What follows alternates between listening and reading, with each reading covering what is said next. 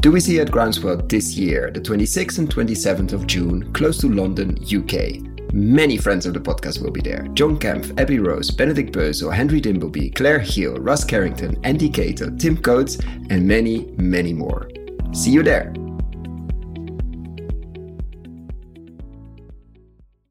We had serious internet issues while recording this interview, so bear with us. The quality is lower than what you're used to, but I think that the regen stories from Uganda are worth it. Why is Uganda the place if you want to launch and build an agroecology and regenerative agriculture and food company? Join me on a journey which led one of our guests of today from tasting how agriculture practices have changed and let him focus on agroecology we discuss why Uganda enjoys political support for agroecology and the importance of different stewardship ownership models, and the importance of different investment models, and why the biggest impact in regen ag can actually be made on the African continent. And we unpack the key differences of a startup studio versus an incubator or an accelerator, and why the startup studio model is so exciting.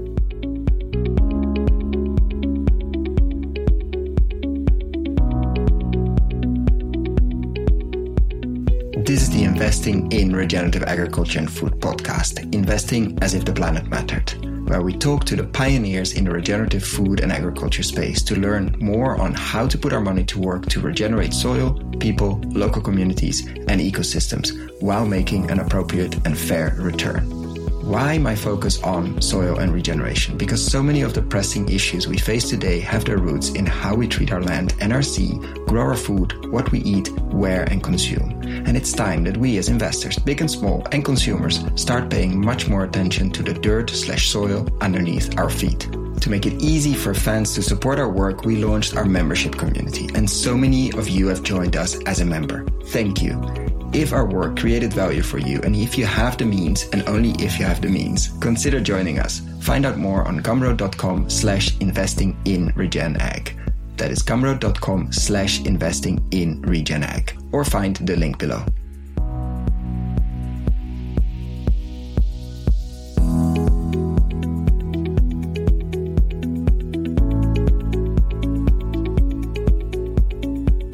Welcome to another episode. Today with the co-founders of Rootical, a startup studio that enables purpose-driven entrepreneurs in Uganda to build and own their regenerative agri-food companies.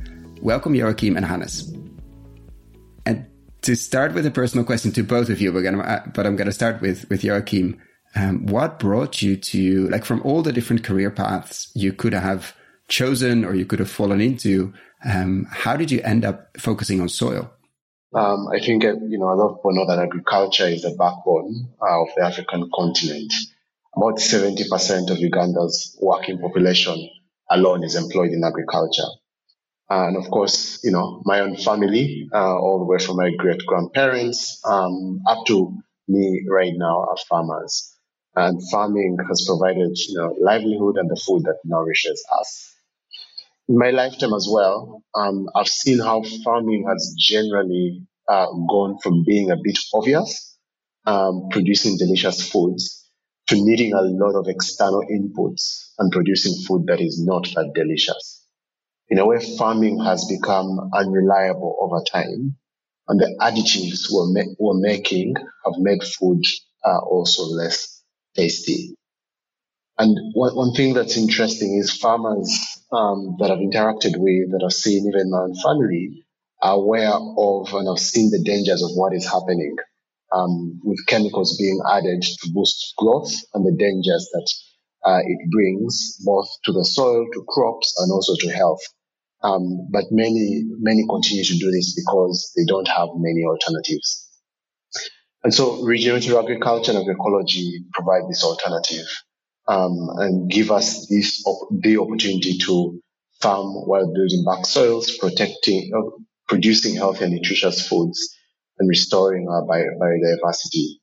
Um, and I came across these two concepts when I met Hannes actually a few years ago uh, in Kampala when we were collaborating uh, on a new program. Um, and this fit quite well with what we're doing at Shona. Our work at Shona is about um, is about building good businesses we believe business uh, is a force for good, and the ultimate purpose of business is to benefit society. Um, and this is why we call um, these businesses good businesses. And when I came across these ideas of regenerative agriculture and agroecology, they, they we saw this at Shona as uh, we saw the potential for regenerative agriculture as the best way of practicing good business in agriculture. Because the power of uh, regenerative agriculture to build back soils and ecosystems while providing social benefits, um, creating com- competitive business value, decent jobs, and fueling the growth of local and regional markets and economies makes regenerative agriculture enterprises uh, worth investments for our common future and for um, a sustainable food system. So I'm personally excited about this opportunity to build regenerative agriculture businesses. And Rootical is just one of our initiatives uh, now in this area under our growing program that we now call um, the Agri-Food Founders Program at Shona. Okay, so thank you, thank you so much for that, and so many, so many follow-ups. But let's first welcome uh, our second guest of today to the show, Hannes. Um, I don't think we ever even met in person. Maybe now you're going to tell me we did. Um, but I, I, know a bit about your journey, and of course, I followed you on LinkedIn. I, I uh, highly recommend everybody to do that. I will put the link below. Uh, but welcome on on the podcast, and, and, for you, the same question as for for Joachim, and, and maybe a, a, different journey, um, but very curious about what led you to to focus on agroecology, to focus on regenerative agriculture, and, and of course, to focus on soil. Yeah, thanks, and, and, nice to be here. I'm really, I'm really honored uh, to be part of this uh, show. We we didn't meet yet in person, but it feels like uh, we're friends for so many years, uh, listening to your podcast. So um, really, thanks for that. Um, yeah, I'm Hannes. I'm from Belgium. Uh, I live in Uganda now, um, and actually, my uncle, my late uncle, the, the brother to my grandma, he had a mixed farm, uh, and and um, as usual, back in the days, uh, all large uh, Belgian families had a, a priest, uh, a farmer, and, and some local entrepreneurs in their offspring. And so um, I really remember um, being on that farm of my of my grand uncle um, to enjoying the ride on the on the tractor or to feed the cows and and actually few, once a year we would gather with the whole family to participate in harvesting the beets uh, manually with uh, 40 50 people in the field. And so those are my my first memories related to farming. Um, in addition, I've, I've really been taught uh, justice, fairness, and international solidarity from a very young age with both my parents in, in social jobs, my father in, in international cooperation, Latin America, West Africa. Um, and so um, I remember uh, uh, vaguely a, a, visit to Bolivia when I was seven years old, and we would visit farmers in the Altiplano. And, and I think based on that visit, I, I was really determined to do something something related to to water and agriculture. So so fast forward when I left university with a commercial degree in business engineering, I, I was still like set to to do something with water or agriculture or both. And so um, right after leaving university, I, I moved to Peru where I've lived and worked uh, five years as part of the agroecology uh, movement. And, and I really appreciated the strong cosmovision, no, the, the, the whole and one vision of, of the, the cosmos and the universe we're part of, um, uh, deeply embedded in Quechua uh, Andean uh, culture. And, and also agriculture actually and, and and I really came to see agroecology as a motor for, for rural development and and really uh, was keen on spending probably the, the rest of my life on on that idea. So uh, in Peru, I've worked uh, with the National Organic Farmers Association, smallholder farmers in the mountains, uh, the costa, uh, the coast areas, and the, and the selva, the rainforest. Um, and uh, we've worked on all things from training in agroecology, production capacity building, mapping genetic biodiversity of roots and tubers, organize, organizational strengthening, market access, business development, and, and also advocacy on, on the regional and national levels. Um, back in Europe, after those five years, I've joined uh, La Ruche oui, or the Food Assembly in English, uh, probably Europe's, lar- Europe largest short, short, food supply chain network, uh, a French e-commerce startup that uh, gathered, um, or for which I've developed a business in Belgium and the Netherlands under the name of Boeren en Buren, uh, farmers and neighbors, uh, in translated in English. Um, and in in those two countries, we've we've gathered 1,000 producers, set up 120 local food communities, and basically connected them connected neighbors directly to their farmers in their surroundings uh, via that uh, uh web um, uh, application. And um, and in the last years, uh, that platform reached up to 12 million uh, in annual sales after I started it back in 2015. And so. Um, working with uh, the food assembly, I've really uh, come to love the power of social entrepreneurship and and how it aligns and also simplifies incentives. Um, basically, the more revenues you make as a business, the more impact you'll have. And and and yeah, that last experience also showed me what it does to a business to have unrealistic growth ambitions uh, because of the way they are financed, short-term financial pressures taking over at some point, and and and that also. Um, um, yeah moved me to to look at ownership uh, as part of the the Rootical um, uh, principles. Um, so yeah, in short, and to come back to your question, I think um, I'm, I'm more about people than, than soils uh, per se. Uh, but of course, uh, reviving soils is also a way of reviving our communities, our landscapes, um, and, and, and the people that live on them. So um, that's, why, that's why I'm so passionate about soils, uh, regenerative agriculture, uh, and agroecology. So um, maybe to add on that, after three months, uh, in uh, Uganda. Um, we moved here in 2020. I basically came along with my wife to support her career. Uh, she's working on innovation in education. Um, and um, after three months, I was doing some consultancy, but it was really itching to to build again. And and so I was asking myself, what am I going to do? Um, can I be a business developer for some agri-food venture? Uh, and and when I asked myself, I've noticed a lot of uh, successful agri-food businesses in Uganda are, are white owned, and there's always some white, uh, usually male uh, person involved, and, and many of them actually are, are Dutch like you, Koen. So I, I was I was thinking about this deeply, and I said, like, let's let's. I'm sorry. Yeah. let me let me try to use my my privilege and and, and my position and access to funding to, to help Ugandans to build the businesses they see fit for, for the Ugandan food system. And Joachim, do you remember when you met this this guy from Belgium, but had also lived in Peru and have built this have helped build this startup in in Belgium? You remember the first time you met him, and and what did you think? You can share anything here. Yeah, no, I think we met in 2021.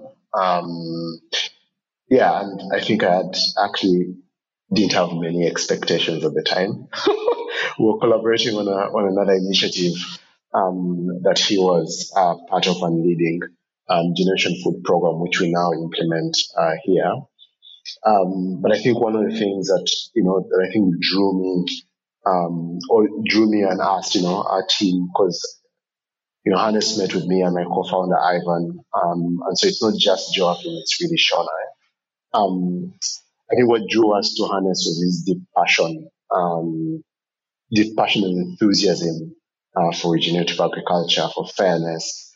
Um, and so that, that, that naturally infected us. Um, and I would say, you know, I credit all our work in this area now um, to that meeting, to meeting Hannes. And, you know, he sparked a lot of work there that is now going to go and live.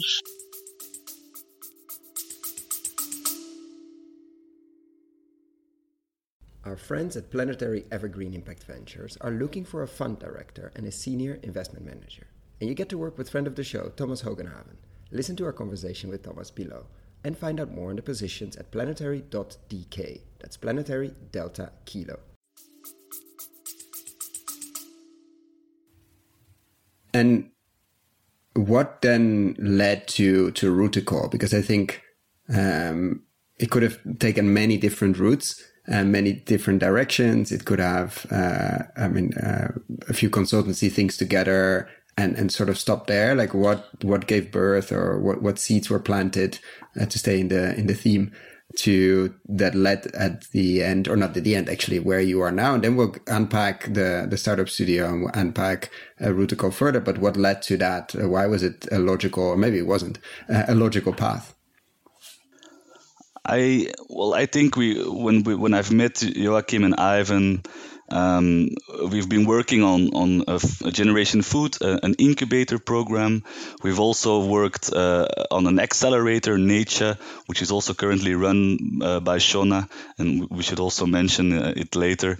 Um, and and and my initial uh, thoughts were actually about uh, kind of incubating. How can we better support agroecological entrepreneurs to emerge, grow their business, and thrive? No, um, but then um, uh, I came across um, the startup studio model uh, thanks to your podcast, actually, Koen, and to uh, um, uh, and with Fresh Venture Studio. No, they're they're basically doing the same that we are doing, but they do it in Europe. They're older than us. We we call them our, our European sister, and, and we work closely together.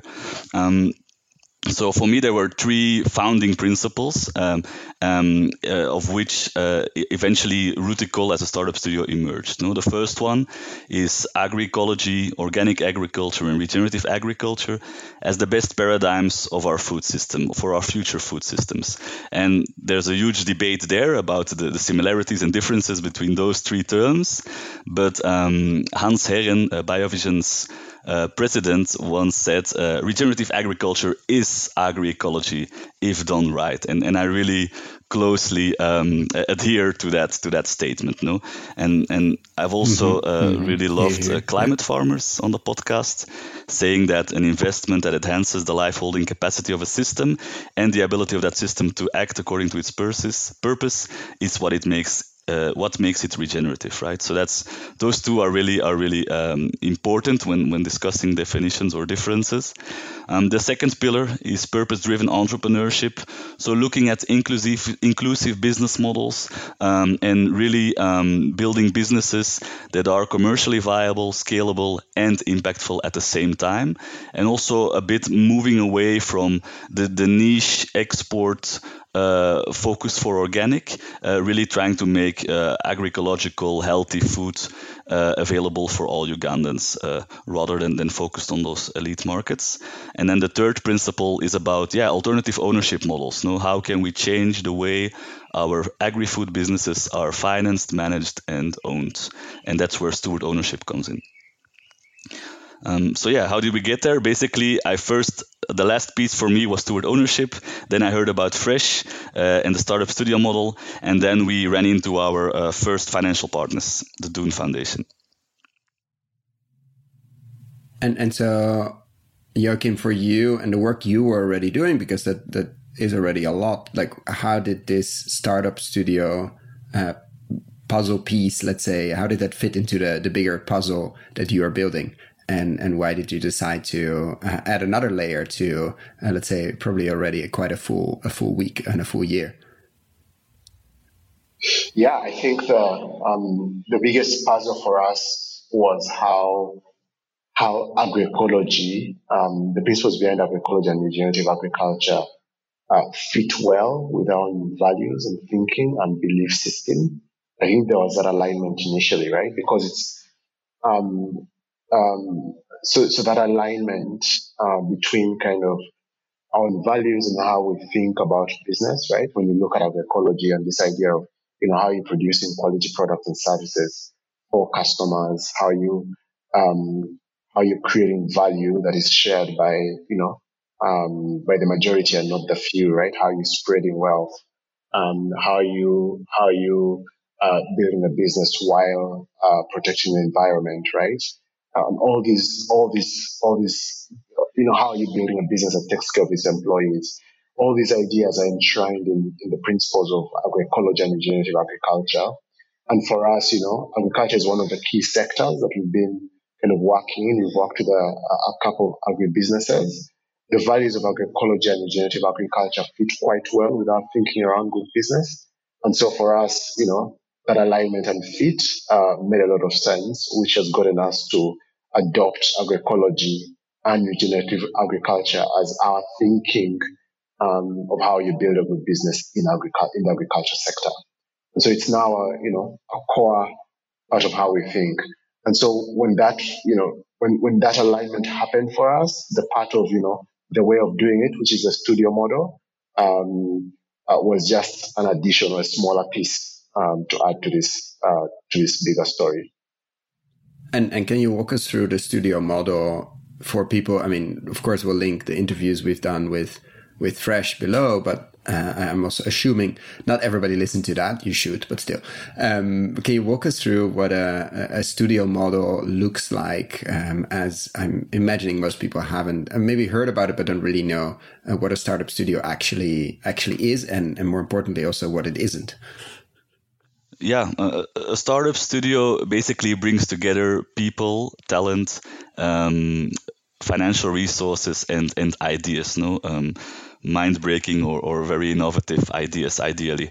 So that's what we're all about. And, and we're really trying to, uh, as you said in the introduction, to, to power Ugandan entrepreneurs to identify which problems uh, need to be addressed in the Ugandan food systems, which business solutions can they build to address those problems, and um, how can we better equip them with uh, mentorship um, uh, and financial resources, or as, as Shona likes to put it, uh, capacity building, connections, and capital. Um, and so that's what we do. We, we build businesses and at some point spin them, want to spin them out of the studio, and then also uh, expect uh, certain returns in the future that will allow us to reinvest in, in the growth of our start, startup studio and, and pay out our, our stakeholders.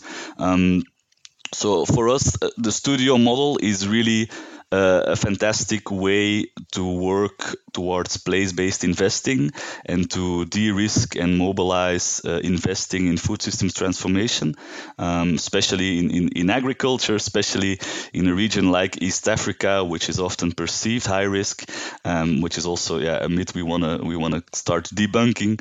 Um, and so our theory of change basically revolves around the idea of uh, building a portfolio of regenerative agri-food businesses that then contribute to um, the organic agriculture movement and strengthening that entire uh, momentum from agroecology uh, in the country and in the region. Um, Rootical is, I would say, a first in its kind um, because um, we start uh, with a participatory food system analysis. In August, uh, we're now in our first cohort, by the way. So in August, we've spent uh, 10 days with 40 people training them in regenerative agriculture, purpose driven entrepreneurship, and we've conducted a deep analysis of the food system to then build businesses to address the key challenges we have identified together. And this we, we call it systemic venture building, right? Um, and, and, and what's key here is that it's Ugandan entrepreneurs choosing what to build, building it it and in the end also owning it and, and benefiting from from the businesses uh, once they scale and become successful. Um, so yeah, our, our goal is to to bring solid business development support in agroecology, and and we've seen the agroecology movement around the world. It's really strong, um, but we've seen that gap uh, and and that urge to bring more purpose-driven businesses in agroecology. On top of that, in Uganda, we've seen a lot of short-term, light touch, and generic business development support programs that often don't offer access to finance. And uh, and yeah, one of uh, our golden rules is is don't do business development without access to finance. And so we, we're looking at the studio as an active co-founder, long-term, very hands-on, and also with skin in the game. No, we can only benefit if our businesses do well. Um, so yeah, let me stop there for now. Yeah, and and yeah, then and maybe I'll just go ahead, please. Yeah, I'll chime in here. You know, you asked about the differences uh, between the studio model and other models, right? So you have we're implementing a few other models here. So um, in in this space, so you know, we have the incubator that Hannes talked about earlier on, um, Generation Food Uganda, that is now evolving into another wider program uh, called AfriFood Links. Um, so that's an incubator. It takes you know um, it takes uh, existing ideas and helps incubate them and help them grow. Um, and then you have the accelerator model that uh, focuses on uh, where we focus on already existing ideas that, that have a lot of traction. And we're helping them, helping accelerate their growth. Um, yeah, helping accelerate their growth. With the studio model, um, so with the other two models, you have existing ideas. Um, um, you're working with already existing ideas. With the studio model, um, you're working with uh, uh, with pre-idea entrepreneurs, right? You're focusing on entrepreneurs who have not yet come up with an idea. Um, that they come up, we help them create, come up with their own ideas during the studio process. Um, that Hannes referenced uh, at first bootcamp is where we we work with them to identify the problem, um, and then fall in love with the problem, and then uh, following that, come up with, that, with the idea that they want to work on. But what is exciting, you know, uh, among amongst all these models, I think for me, what excites us about uh, Rootical, and the studio model, is this opportunity to build the purest forms of regenerative agriculture businesses from the beginning. Um, and so that's the that's the, the advantage we have um, with, with, with, a model like Rootical's. Yeah, because you don't have to.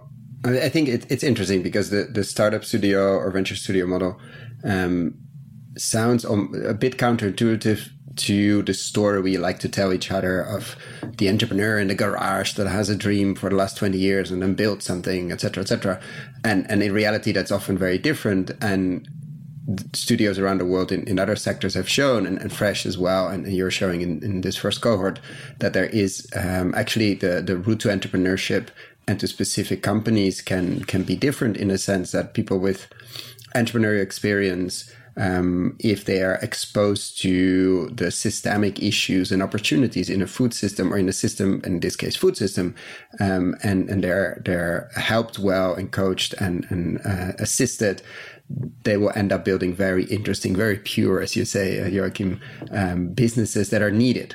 Because I think that's the frustration. Um, if you run an incubator or an accelerator, you have to work with what what is there already, and you you cannot really steer. I mean, you can steer a bit probably, but not too much. And in the venture studio model, you can actually really uh, actively steer towards what's needed and where the biggest potential impact and also opportunities may may lay, and hopefully. Um, I don't know if there's a term for that, but have a, le- a, lot less waste of talent of people working on something that at the end might not be successful or uh, very impactful, uh, let's say. So that makes it makes it interesting. And now, as you're in the first in the first cohort, what um, we're recording this at the beginning of 2024. Um, what are they going through? Where are you now? If you had to take like a picture or have to take stock of uh, what what currently is happening in uh, in a cohort like how long is it how many how many months uh, where where is the group currently at what are they uh, what are they going through as we're recording this yeah let's let's share a bit about the the roller coaster we've been going through um, the last half year or so. Um, i've seen it from inside at, at fresh yeah. or from the outside sorry and, and i can imagine but i would love to hear the roller coaster the version the east africa version. Yeah yeah. So to what you said cool uh, uh, Koen, the the the, the venture studio, startup studio really tries to turn business building into a repeatable process, right? So we, we talk about the playbook a lot, we, or some people call it the flywheel. And, and the more we go through building those ventures and to those uh, systemic venture building cycles, the more we learn. Know? So this is really an opportunity also for, for Rootical to become an expert in, in regenerative venture building here in Uganda and East Africa. And, and, and it will automatically lead to us becoming better in attracting and nurturing talent in that space, but also uh, to turn uh, into a fundraising platform. No? So that's part of the, let's say, the bigger dream we are about. And and and, and this startup studio or startup studio argument for uh, for um, leading to higher success rates. No, startup studios uh, are known to show 30 to 50 percent success rates, shorter build times, and so on. Um, while, well, yeah, compared to classic venture building, where you're kind of hunting for the unicorn, and so um, we we don't want to do that. Um, to to your question, so um, we've we started recruiting in May last year. We had in in a bit uh, more than a month, we had 750 applicants wanting to join the studio. Wow! We've called 100 of them. Good after, luck with screening. Yeah, yeah. It's was uh, luckily we automated a, uh, a, huge part of the screening uh, with a with an entrepreneur uh, selection platform uh, used by developed by EINCAP to to decide on their funding. And so we we've we've called the 100 uh, most promising candidates, had a deep interview with them, and then finally selected 40 um, to join our boot camp 10 days to become trained food system change makers. No? And so in those 10 days, we've uh, conducted that analysis of the food system, identified key challenges and opportunities, um, and we really uh, did what they call problem loving. So that was in August. And then from out of those 40, we've selected 24 to join us half September on a three month systemic venture building journey in which we moved from problem validation to ideation, prototyping, business modeling, and also rapid testing. So here the focus is really on, on human centered design and designing always with that food systems lens uh, in mind out of that, we uh, emerged, uh, uh, we came out with uh, eight uh, businesses being led by 16 uh, founders in residence at Rootical. And in December, we had our first pitch day and we represented those eight businesses. Uh, we'll be happy to share the link as well. Please do. Um, yeah. And now we're at the stage uh, of deciding which will be the businesses that we will invite into our studio um, to incorporate, launch, and fund uh, five or six of those businesses in, in 2024. And then um, uh, we'll work with them on a on a day on a weekly uh, basis and we really help them to to get the basics right to get up and running to keep on focusing on on customers uh, uh working in that human centric way uh, testing questioning all their assumptions and building all the way to product market fit and, and beyond. And so at some point next year in 25 we're expecting our first businesses to spin out of the studio which is when they will reach a, a certain level significant levels of, of sales and revenue or when they will manage to get some follow-on uh, funding onboarded. And so that's the yeah that's the plan for now. Um, and ideally, um, dependent on fundraising, we also um, want to launch a second cohort uh, in Uganda by the end of this year, and we would uh, love to replicate in another East African country sometime uh, 2025 or 2026 what is your um, biggest surprise uh, positive, negative, or what what is uh, that really you wouldn't have expected? Let's say in August when you started uh, this journey with with the forty people and and the ten days deep dive. Yeah, I think what comes out strongly to me is that our methodology, the, the playbook we've been uh, implementing uh, since August, really worked out uh, very well. We've really managed to move from from deeply understanding the key challenges to ideating, defining solutions that might address those challenges. Um, and we've also seen quite some complementarity between the businesses, no? which is a, of course an added advantage that we have as, as a business builder is that we we're, we're learning five times as fast as fast if we're building five businesses this year, and and we already see that in, yeah among the different businesses.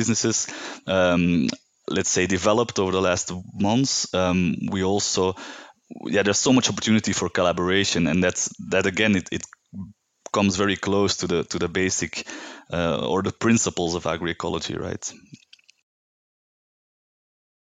And now turning it to to you joachim um, what what is your biggest surprise you've seen over the last months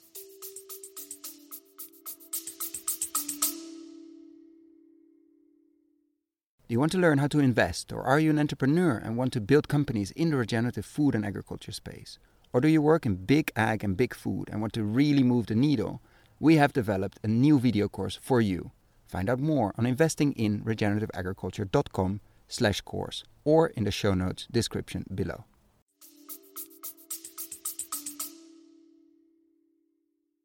Yeah, and I think I mentioned this. Uh, I mentioned this to the uh, to the to the entrepreneurs themselves, right? But just how quickly um, how quickly they're able to go from having no idea um, to having ideas and even you know having physical products for those that uh, are building products and testing them in the market and having customers in such a short period of time. We're talking about a three month period was quite you know we've seen entrepreneurs work with them, about all you know um, that was surprising, right? Um, meeting a group of individuals at the beginning with no idea who didn't know each other and after three month period now, um, have formed teams, are working close together, and have built products and services that have actually tested uh, and are selling uh, was quite humbling.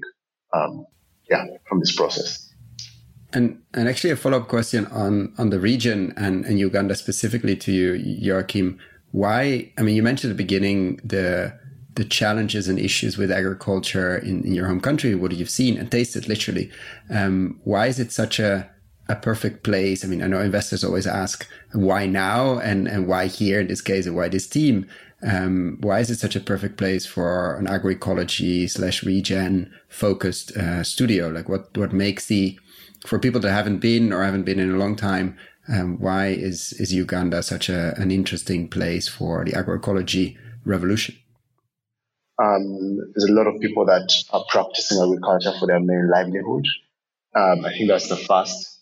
Um, the second, when you think about um, uh, uh, when you think about uh, uh, the degradation of soil, actually, um, while we're doing badly, we're not doing so um, uh, so so badly. So there's an opportunity to arrest what has already happened right now, um, uh, and kind of return us back. Uh, uh yeah, return us back and rebuild our biodiversity and soils. I think that's uh, the other moment we're in right now. Um, but then there are also other things that are going on, uh, including um, things like you know organic agriculture has been uh, organic agriculture and organic farming has been uh, very popular here. Um, we have the highest number of organics, organically certified farmers um, here in Uganda. Um, and then I think the most important part um, is uh, the political goodwill that uh, ideas like agroecology and regenerative agriculture enjoy right now in this moment. Uh, there's a lot of alignment uh, with the president, uh, um, with the ministers, the minister of, uh, Ministry of, of, Agriculture in the principles of agroecology and regenerative agriculture, um, to the extent that uh, you know organizations like Monsanto have been kept out. ideas like um, ideas like uh, Hannes, what is it called? Ideas like what's what's that seed called? Genetically um, modified GMO. GMOs, yes, ideas like GMOs are still being fought. Um, while chemicals are being used, they're still shunned upon. So you have the when you have you, we have the right political will right now to boldly advance these ideas uh, of, of agroecology and regenerative agriculture. So I think it's such a a, a wonderful moment uh, to be building a studio and advancing agroecology and, and regenerative agriculture uh, right now in Uganda. I think a lot of people are very jealous at the moment to hear that you have political support for agroecology um, in general. I think many places wish that there was, let's say, any understanding um, of, of agriculture in general, let alone agroecology principles and regenerative agriculture. Um, so how, how did that happen or, or why is that now that you have uh, is it the angle of food security with COVID? Was it already before? Like how, or has it been because of the success of, of organic until now? What makes, wh why do you think, I mean, it's a difficult question, um, but that you have a, and a minister and a president that are listening or at least understanding to a certain extent what you're working on?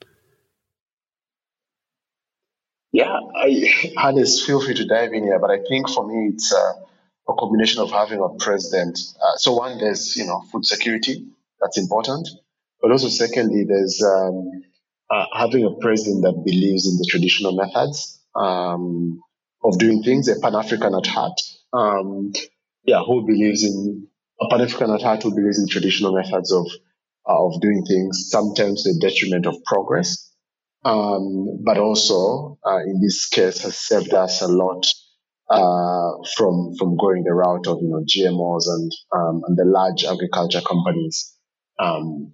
Yeah, so I think that's the main one. You'll see that you know Kenya was the same until recently when they uh, when they changed their president to the current president who immediately came in and uh, signed a bill that allowed uh, allowed GMOs um, into the country, um, which is a big departure.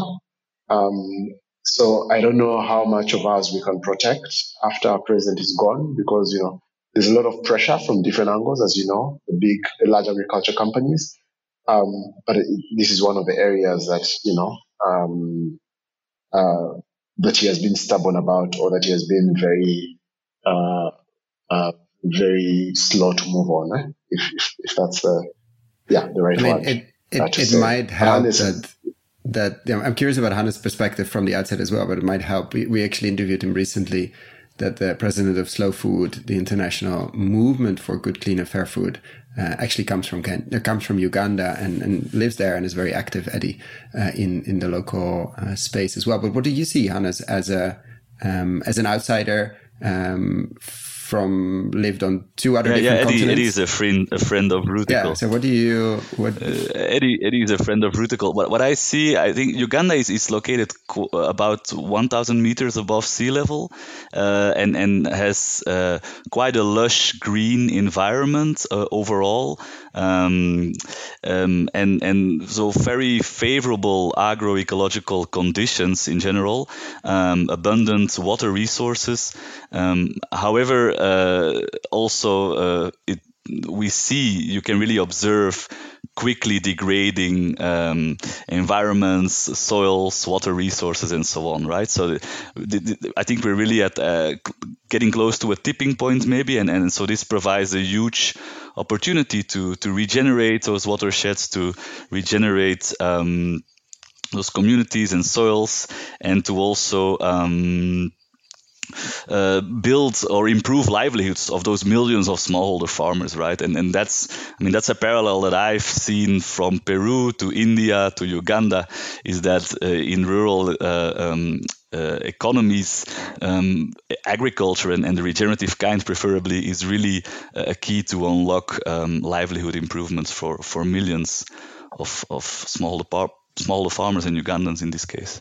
Yeah, and I've heard, but absolutely correct me if I'm wrong. Obviously, I've never been to to Uganda, um, but that it's I think take Latonas, who we've interviewed many times, who are definitely working on the cash crop side, but doing fascinating uh, things on the South African side and also East Africa now. Said, funny enough, if I compare to like farmers that I know here in, in, in Northern Europe, etc., it's almost easier to make the jump because, um, especially Uganda, but other places haven't been so addicted yet to to the chemical input side.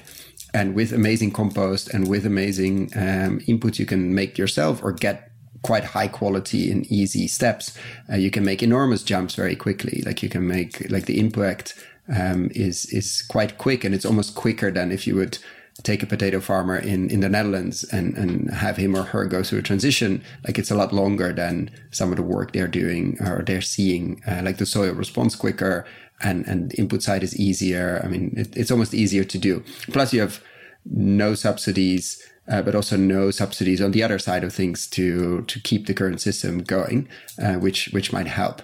Uh, so the impact on the soil, of course, you're focusing on companies that are not always, I mean, you're not building farms, but the impact on soil could be even quicker in, in many of the places you, you operate. And then so in, in the companies you've seen, um, or the companies that you would like to see, like what, just to, to give us a, a flavor, of course you cannot tell who you're going to invite yet, but just give us a flavor of the eight that presented and we'll put a link below as well if you want to see, uh, the, um, the pitch day. Like just give us a flavor of, of the kind of companies that are uh, potentially going to be going to be built or are going to be invited into into the studio. Just have an idea of what yeah what we're talking about concretely here. Yeah, so uh, I'll highlight two out of the two, uh, two out of the eight. Um, the first one is called uh, Eden Seeds, which is going to be a, a farmer-owned indigenous seed company. So what we're basing, basically working on is uh, access to affordable, resilient, uh, locally fit uh, indigenous seeds and putting them in the markets as a real and viable alternative to the hybrid seeds that are being promoted um, uh, as well, right? And so, um, yeah, we know seeds, it's the basis of agriculture. It's also a, a big opportunity of, of yeah, fostering more climate resilient crops and and and and um, yeah, improving livelihoods for farmers in the end. Um, how do they want to do this? They basically want to be um, the connecting agents between um, seed producers, individuals, uh, community seed banks, and other groups that will supply those indigenous seeds, and then um, making them available for sale directly to organized farmer groups, farmer cooperatives, but also by selling them via local input uh, dealers. No? So again, putting the regenerative, the agroecological alternative right next to the hybrid and, and uh, maybe also GMO seeds you might find. Um, so that's that's Eden Seeds. Um, yeah, really really enthusiastic about this. Uh, we're, we're partnering with organizations like like Oxfam who've worked on community seed banks and and and really trying to unlock um, that access to a larger seed market for uh, seed producers in Uganda. Um, the second one is called uh, Garden Fresh, and they basically uh, want to um, extend post harvest shelf life in fruits and vegetables with natural preservative solutions. Um, and and this is this one is I think it's so important because of the huge health uh, risks we are now running when consuming, for instance, tomatoes in Uganda. Um, nearly all tomatoes in Uganda uh, are sprayed with mancozeb, which is a, a slow killer. It's uh, forbidden uh, for use in Europe uh, because of its uh, potential effects, birth defects, um, reproductive health, reproductive system effects, and also potentially being carcinogenic.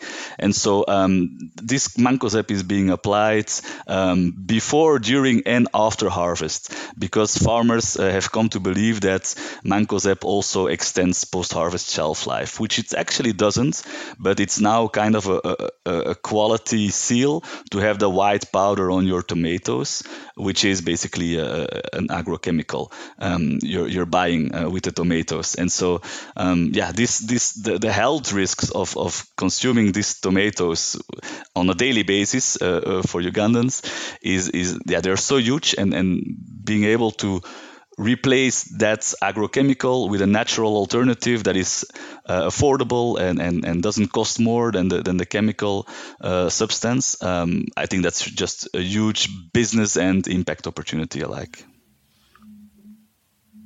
Yeah, ab- absolutely. And to move to a few questions, we we always like to ask what let's say we're we're doing this live or um, I mean you've done your your first sort of pitch day not demo day yet let's say live um, and the room is full of investors so from all East Africa they came to to you to hear about this uh, agroecology and and business together which might be two words they haven't um, uh, naturally as most investors haven't naturally put together yet. If at the end of the day of the evening if there's one thing you want them to remember, um, what what seed would you like to place in in their head that they walk away? Of course, they're going to be enthusiastic about soil, about agriculture, etc. But if if there's one thing you would like them to remember, what would you like to tell uh, impact investors and investors in general? Um, what would you like them to to remember and hopefully start working on and maybe investing in? Well, I think part of, of what Rootical tries to do is also um, moving away the attention from, from the West and Australia and, and really showing the world that you, you can invest in Africa, you can invest uh, uh, also in other continents, in, in um, Asia, Latin America, and so on. And, and so my, my main call to action would be invest in Africa. No, um, two thirds of agricultural lands uh, on the continent are depleted. Um, Three billion people, uh, including three quarters of all Africans, cannot afford a healthy diet. And um, in, in a country like Uganda, you have 400,000 job market entrants every year against merely 9,000 formally created jobs, right? So there is a huge job creation, employment opportunity there uh, as well. And, um, and, and of course, as, as Joachim said before, agriculture is the backbone, and, and about three quarters of the active population are employed in agriculture. So that's where we can also um, um, achieve substantial um, impact. And so, just one more figure by 2050, one in four people on the planet will be African Um, and even today, already close to 1 billion uh, Africans are younger than 35 years old. No? So there's a huge opportunity also uh, for yeah job creation towards the future. And so yeah, the impact opportunity is huge. And, and, and when I say impact, I, I mean uh, impact by doing business, no, but business with in regenerative agriculture with uh, while holding the agroecological principles high and um, and, and if you're looking for specific topics to invest in, uh, I'm really excited about uh, water cycles, uh, landscape permaculture uh, on one hand, and then also uh, the nutrient density piece and, and food as med- medicine part uh, on the other, right? Um, so yeah, those topics are really keen to my heart, and we're actually planning to launch an additional business this year, being built in-house on, on that topic of um, yeah, how can we improve the water harvesting capacity of the landscape by uh, applying uh, um, yeah, watershed level landscape permaculture uh, principles, and how can we build a business out of that, right? Um, so that's uh, something we're going to look into. Um, structurally, I would also invest, invite uh, investors to help us build the infrastructure um, to mobilize and de-risk investments in, uh, in regenerative agriculture and food system transformation uh, in Uganda and, and, in East Africa uh, overall. Um, yeah, Joachim, over to you. Yeah, no, I think the only thing I want to add there is I, I think what is clear for all of us in the world is that we need to change um, how we farm, right? Um, we need to change how we grow and produce our food uh, regenerative, regenerative, agriculture and agroecology offer uh, the best opportunity to do that. Um, so it, what is also clear, especially in this part of the world, to um, to what Hannes has mentioned, is there are businesses in regenerative agriculture that we are seeing through our, through through accelerator, the incubator, uh, through Rootical that need financing um, and that we need to channel capital to to advance uh, these ideas of agroecology um, and regenerative agriculture. One of the challenges, though, is that the current traditional ways of financing, uh, like the VC model, um, are not sufficient uh, for you know um, like the VC model and bank financing are not sufficient uh, for these businesses. Um, this is because of you know things like high minimum investment sizes, looking to invest um, at least hundred thousand uh, dollars, high collateral demands, high interest rates, short loan periods. Um, uh, most of the investment that exists right now is geared towards conventional agriculture, which has little consideration for the longer term perspective. Um, diverse, diverse, diverse, biodiversity and little respect for indigenous knowledge. And so we um, we need to uh, channel more financing to this sector, and we need new financing models uh, that are tailored to the profile of regenerative agriculture businesses. Um, so some of the work we're doing with Rootical, with the Nature Acceleration Fund, uh, is to try and uncover some of these financing models uh, that we can share with the world. Yeah, I just want to add to that that I mean, with Shona, we are really working on, on building the, the momentum, but also the ecosystem for agroecological entrepreneurship in East Africa. And, and I think uh, with our studio model, we can we we are capable. We are we have our boots on the ground to invest five or fifty thousand uh, US dollars, euros, whatever, um, into those businesses. We can actually build those businesses, make sure they address key challenges in the food system, and we can also make them investable and bring them up to the to the higher ticket sizes. No, and and, and yeah, typical fund structures uh, they need to look at uh, smaller uh, minimum tickets, uh, while while we as a studio, I think, really provide an opportunity of of, as I said, no de-risking and, and mobilizing those investments into regen Ag. You mean higher minimum tickets? Yeah, typical fund size. Yeah, exactly. Yeah, sorry. Yeah, I mean, yeah, it's definitely yeah. The approach is fascinating to follow over time. Hence, we're doing this interview. Hence, we're following Fresh Ventures, uh, etc. To see, like you said before, like you can turn it into a playbook and it doesn't mean like you're building a factory for companies but it does mean a lot of the pieces of a company of, of coming up and, and testing etc can be uh, structured in a different way and can be sped up a lot like you mentioned Joachim like in three months you can do so much and and the failure rate can go way down, which is also a waste of talent. Like you spend two years building something that doesn't go anywhere, and and so we need way more people that are capable of building businesses that are uh, helped to build their businesses to do those businesses in uh, in agroecology uh, with all the support and of course the ownership structures etc uh, we need to to have different. And a question we love to ask um, coming from the deep agroecology and regenerative space from John Kempf that he asked it in a slightly different way but we ask it what do you believe to be true about regenerative agriculture that others don't believe to be true? So where are you contrarian let's say in your um, in your community or in your your bubble? So uh, on my side, I, I, would say that we can serve, we can feed the masses with organic food, and and there's always this perception of organic food, um, certified or not, um, being more expensive, right? Or being for, for the niche in Kampala or, or, or export markets to, to Europe and the US. Um, but I'm, I'm deeply convinced that um, regenerative agroecological food in countries like Uganda is not and also should not uh, be more expensive than what we can find on the market. Of course, pressure on prices are, are really high, um, but um, we we need to stop hunting for, for price premiums. We need to stop building those those niche and elite export markets for organic. We really need to we need to ask ourselves the question: How can we feed all Ugandans with uh, healthy, nutritious, um, and safe food. So that's that's what Rootical is really working on, and, and throughout our, our venture building process, we've we've been really challenging our founders in residence continuously on on that topic of of yes, but how will you serve um, mainstream Ugandan consumers and not only the elite in Kampala or, or abroad? So that that's really a key point for me, and. Um, uh, I'm, I'm, not alone. Uh, I, I, know Sylvia Kuria, who might be listening, uh, an organic farmer champion in Kenya. Um, deeply believes uh, what I just said, and uh, and there's also FiBL, no, the Organic uh, Food, the Organic Research Institute in Switzerland.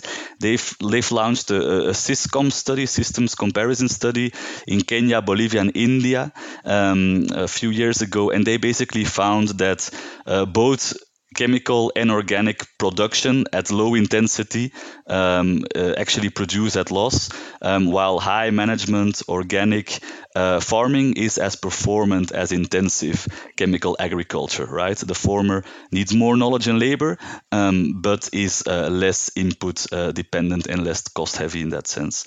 So, um, yeah, organic food can save uh, mainstream Ugandan consumers. And, and what about you, Joachim? Where where do you think different in that sense, or how, what do you believe to be true that others don't about regenerative agriculture? Yeah, I think I'll start with the obvious. Um, if we don't change the way we produce our food, we're all going to die. um, we've seen an influx of diseases um, here locally. Um, yeah, you know that that are unexplainable, right? Uh, we've seen immunity suffering locally that's unexplainable we need healthier um, and more nutritious food on the market um, for ourselves, right? So I think that's the first.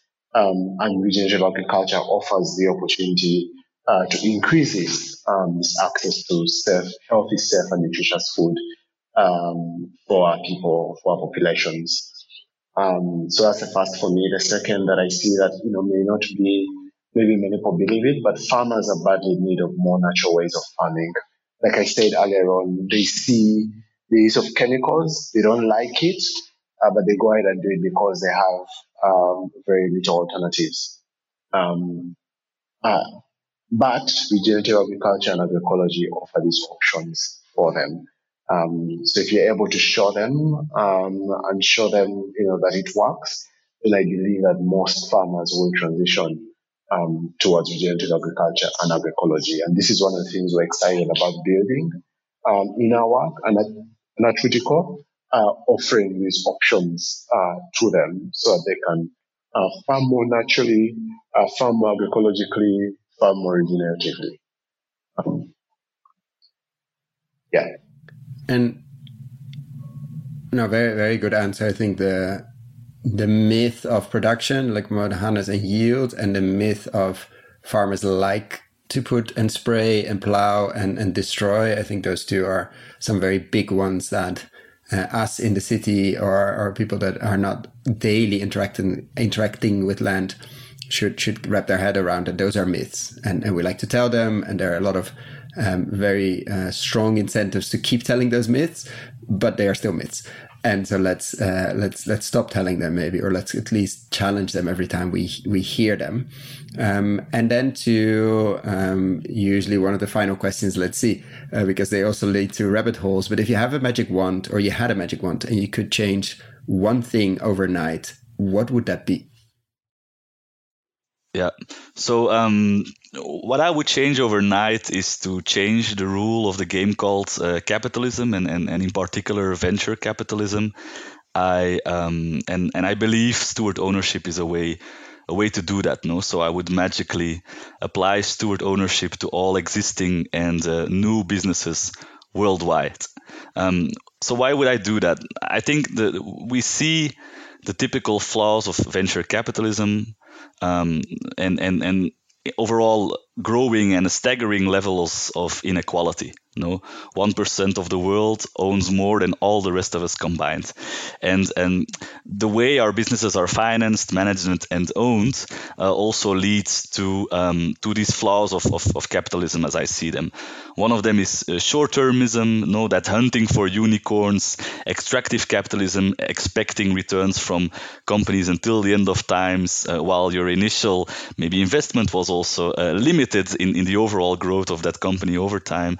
Uh, we could say we could argue um, we see absentee ownership, um, people at the other side of the world calling the shots of a company in Uganda or East Africa, um, and and also that fact that yeah more money leads to more ownership, right? And and and typically founders uh, initially purpose driven founders also tend to lose ownership fast as they as they raise more money. Um, and and that also also leads to the dilution of the value values and ideas behind the startup initially um, uh, let alone selling to the highest bidder. No so um, in in short, mission drift uh, is really, uh, I would say, a big threat to building uh, purpose-driven uh, enterprises and, and so we need us we need a way to protect the purpose of a company. And and this is what we do with steward ownership. Um, I'll, I'll, explain how it works in a minute. Um, but the advantages are, are numerous of, uh, of steward ownership. First of all, they allow us to, to have a long term pers- perspective on the growth and impact of a business. We can act as a good ancestor, or we can apply what, what's called cathedral thinking uh, no, uh, or intergenerational thinking. Um, it allows for companies to self govern for the company that are in charge of the day to day operations of that company, uh, for those people to um, allow them to steer the company towards its purpose. It allows for uh, increase in uh, productivity, profits, and impact. Um, a study in Denmark has shown that steward owned companies tend to live much longer. They are six times more likely to celebrate their 40th birthday. Um, it allows to retain talent, to nurture talent, um, and, and it also allows for uh, uh, succession planning um, to leave the company from one generation to the next generation of, of capable and uh, purpose driven stewards. And so, in short, it allows for a purpose uh, lock in protecting the company from from mission drifting. Um, and, and it's, it's quite simple actually in, in, in, in theory at least um, steward ownership proposes a strict separation between the financial and the decision rights in a company. So investors can still invest, they can still um, expect a, a, fair return on their investment. Um, however, usually those returns are capped in time, and and we talk of uh, predetermined exits. So if this happens, then that's the kind of exit uh, modality we'll choose for. Um, and so, um, because of that strict separation between financial and decision rights, the company is now, or the, decisions are made by the founders, the employees, and other closely involved stakeholders rather than absentee financial owners. Um, and so, um, this purpose lock happens with a golden shareholder, which is a third party independent organization that holds certain veto rights in the company uh, as a mission guarantor and, and is obliged to yeah, veto any changes to the to the company structures that would go against its initial purpose. So it doesn't only protect the purpose uh, of a company, it also protects its founders from losing ownership. And I think this is what's something that really talks to, to our our Ugandan or our first founders uh, in residence uh, is to yeah to leave a legacy, to build an impactful business that gives back to the community, but also um, to yeah to protect their own involvement uh, and, and and say in, in the future of the business um, and, and avoid mission drift at all costs. Um, so yeah, steward ownership ownership. It's a movement. It's decades old, in some cases even ages old, uh, like Zeiss uh, since the 1800s. Um, some steward-owned companies are publicly listed, like Carlsberg, uh, Ecosia, uh, my favorite search engine, um, competing with Google uh, on steward ownership principles. And then, yeah, Patagonia that recently gave their company away to Mother Nature. No, they're all examples of, of very successful steward ownership companies, and, and we're building a few more here in Uganda. And what about you? I'll put the interview we did with Armin, one of the founders of Purpose uh, in the in Germany, that really pushed, let's say, the modern revival of, of steward ownership in, in the show notes below. But what about you, Joachim? If you had a magic wand, what would you change overnight? Yeah, I think of you know everything um, we're already seeing, doing, and promoting right now. How do we make regenerative agriculture and, agri- and agroecology the norm of farming for our world uh, to produce healthy and nutritious food while farming in harmony with nature and providing a comfortable livelihood uh, to our farmers. That's what I would wish for overnight. And and then to ask a final question, I know we are uh, coming up on time, and I want to be conscious of both of your times as well. Um, if you had a billion dollars or a billion euros, let, us you can pick the currency. Um, what would you do? I'm not looking for exact dollar amounts or euros amounts, but I'm looking for what you would focus on. Um, what I'm asking to both, you can choose who, who takes the question. Um, but what would you do if you had to put to work? So it is an investment, a billion euros or dollars. I I think I would uh, try and scale uh, and just continue what we are doing, but taking it, of course, to the to the next level. Um, with an iteration based approach right? So always focusing on on in-country ownership uh, very strong partnerships like the one uh, we're having with shona uh, here in uganda. And and i would uh, probably set up uh, um, that structure to or infrastructure to to invest in regenerative agriculture and agroecological businesses. Um, i would I've, I've been discussing this with, with Bart actually uh, recently, Bart from Fresh Ventures.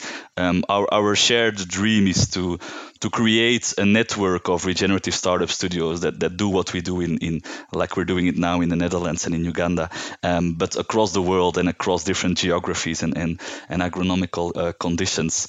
And so uh, I would spend the first first tranche of money in setting up um, 10, uh, then 20, then 100 regenerative startup studios uh, across the world. Um, preferably, I would say with a, with a national focus. Um, the second tranche I would uh, use to kickstart funding for the businesses that come out of those uh, startup studios.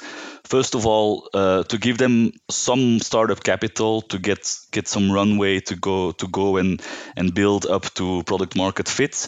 We are investing seven thousand dollars in the companies uh, we will be co-founding uh, here in Uganda um, in the coming months.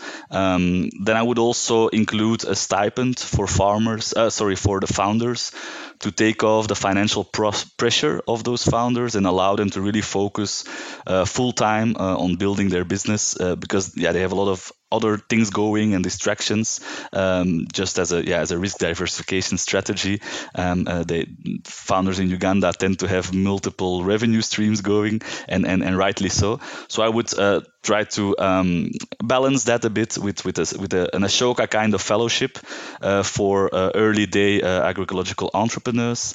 Um, and then I would spend probably most of the money on establishing uh, something like a revolving loan fund where we can first invest 50, then 150, then 500,000 uh, dollars uh, and more into the businesses uh, uh, that come out of our studios and, and, and pipeline, but also opening this to to other regenerative uh, businesses um, out there. Um, I know Grounded Investment Company has raised some funding too. I, I see a lot of like-minded initiatives all trying to raise their fund, and, and I think there would be a lot of value in an overarching uh, funding structure to make that kind of investments. And um, yeah, we could compare this to agroforestry, right? I would invest now, expect the first fruits to come in three to seven years uh, from now, and then the bigger returns uh, coming after that. No, so we we need patient, long-term capital, and and uh, it's not all about the monetary value we'll be creating. Uh, we can multiply that one uh, if we also factor in social benefits, biodiversity increase, the improvement in water holding capacity, and so on. So all those other types of, of value should also be be valued. Um, and on top of that, I would save some money uh, to invest in the wider ecosystem. No, uh, AFSA, I, I, know where AFSA, the African Foods and Sovereignty Alliance, and the agroecology funds, they're doing great work in funding the grassroots agroecology movement in in, in Africa um, uh, on the philanthropic and civil society levels. Uh, and I think we should also spend more money in in knowledge work and, and advocacy for for more agroecological and purpose-driven entrepreneurship. And then Joachim, I don't know, you you I know you prepared both um, for for these questions. Do you have anything to add to that? Uh, I know you have to run to a next meeting, and I want to wrap up as well. And we're running out of time already a bit. Do you have anything to to add to spending spending a billion or investing a billion euros or dollars? Yeah, no. In, in addition to what Hannes has mentioned, right? How do we use this? Uh, you know, really quickly. First of all, to um, like I mentioned, um, the traditional investing models um, may not work for these kinds of businesses. And so one of the questions we've been asking ourselves as well is, you know, how do you structure the right investment uh, into regenerative agriculture businesses to help them grow while, um, um, yeah, to help them grow while uplifting farmers um, and helping farmers transition to agroecology. And so, you know, would use uh, the first initial tranche to unearth these right investment models um, that can then help us uh, successfully catalyze the next 100 billion or $1 trillion in capital uh, to generative agriculture businesses um, in this part of the world, but also globally. And with that, I think it's a perfect end to this conversation. I'm very much looking forward to following uh, Rootical over time. And of course, the businesses, they're going to be invited in the studio and then they're going to um, graduate from the studio at some point and then the next cohort and the next and uh, probably different countries as well. I think you've come an enormous way since I heard about the first ideas. Um, and of course, building on uh, the enormous work already done by uh, Joachim and the team to to get this and then there's the speed suddenly it goes it goes enormously fast so thank you so much for both of you for joining here in a busy day and to share uh, this part of the journey. And then we'll, we'll keep checking in on the journey that continues. Thank you, Koen. Yeah, thanks, Koen. I've, I've spent countless hours on the road in Uganda listening to your podcast and, and learning from your community. So I really appreciate it.